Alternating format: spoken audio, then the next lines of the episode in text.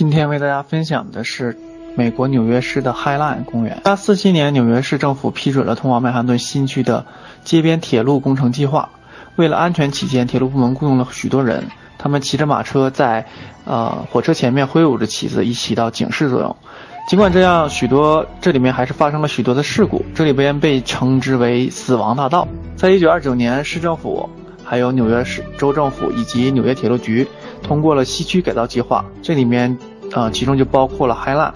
这条21公里长的架空铁路，取代了原有穿过105条街的地面铁轨，直达 Riverside 公园。整个工程耗资啊一亿五千万美元，相当于我们现在的二十亿美元左右，是一个非常大的工程。主要是过去的这个呃铁轨一直在地面上行驶，经常会发生事故，因此呢，这个州政府还有铁路局还有市政府，他们就希望啊，通过这种架空的铁轨来替代这种地面铁轨，来减少事故的发生率。那么在一九三四年，火车开始在 Highline 上开始第一次行驶，直到上世纪五十年代开始。随着这个公路的运输的兴盛，全美国的铁路运输需求每况愈下，一蹶不振。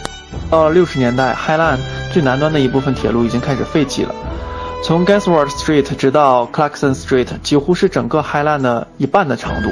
一九八零年，最后一辆列车货车也从 Highline 公园驶过，啊，从此它就 Highline 就已经完成了它的历史使命。从二零零六年开始。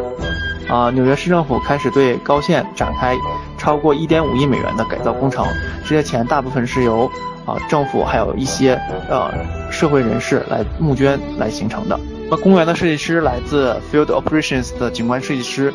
啊 James Corner，还有 d e a r Scofield Referral 设计公司来进行设计。公园简单明了的实用性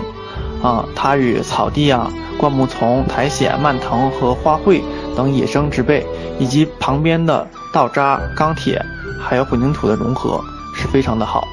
呃，让公园非常好的融入了纽约都市背景以及纽约市的人们的日常生活，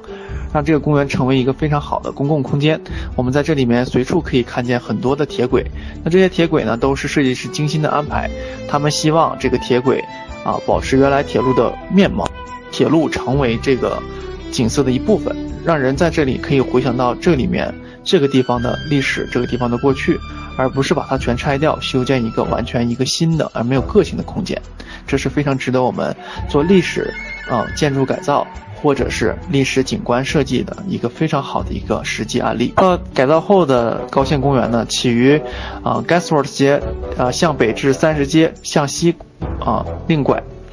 然后止于三十四街的 Javist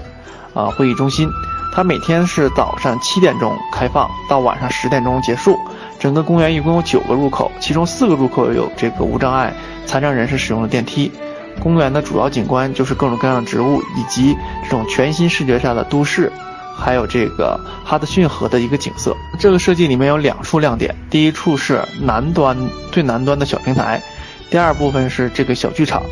为什么会有一个剧场呢？它的设计是这样，在它的最前方有几面大的落地玻璃，人们可以坐在台阶上，然后从窗外看到纽约的车水马龙和人来人往，这样呢就变成了一部永远不会停止、永远不会重复的都市剧。这是一个非常好的一个设计，它只是给大家预留了这个，呃，欣赏的这个剧场的舞台，它的整个欣赏的这个区域就是整个纽约市的这个交通，是一个城市的啊剧。是一个永无永无落幕的城市都市剧。那么高线公园带来的巨大的好处就是，首先这边原来的高架桥下面经常发生犯罪率，呃，刑事犯罪，然后犯罪率特别高。啊，自从这个海澜公园开设之后，啊，刑事犯罪率已经十几年，已经持续了好几年都是零。那周边的小商业设施也如雨后春笋般的冒出来。嗯，更值得我们回味的就是当年的这些房地产商虎视眈眈的要拆除，拆除这些西线的铁路。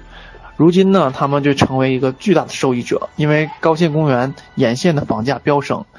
在2009年一年就超过有三十个新的房地产项目开工兴建，这会给啊周边的房价带来一个非常大的一个提升。那么大家就从图片中可以欣赏一下，这个就是我们今天给大家介绍的海澜公园。呃，新的一期小猪虫游世界，呃，由我们的小猪虫南哥去美国为大家专门拍摄了这个海澜公园的整个这条路线的这个视频，我们呃会在明后天就更新这期视频，到时候可以分享给大家，大家也可以看一下现场的海澜公园和照片里的公园到底它们有什么样的区别，到底是不是这样的漂亮，还是只是说它在图片里很漂亮，而现实的，呃我们现场去看的时候差别很大，我们就拭目以待。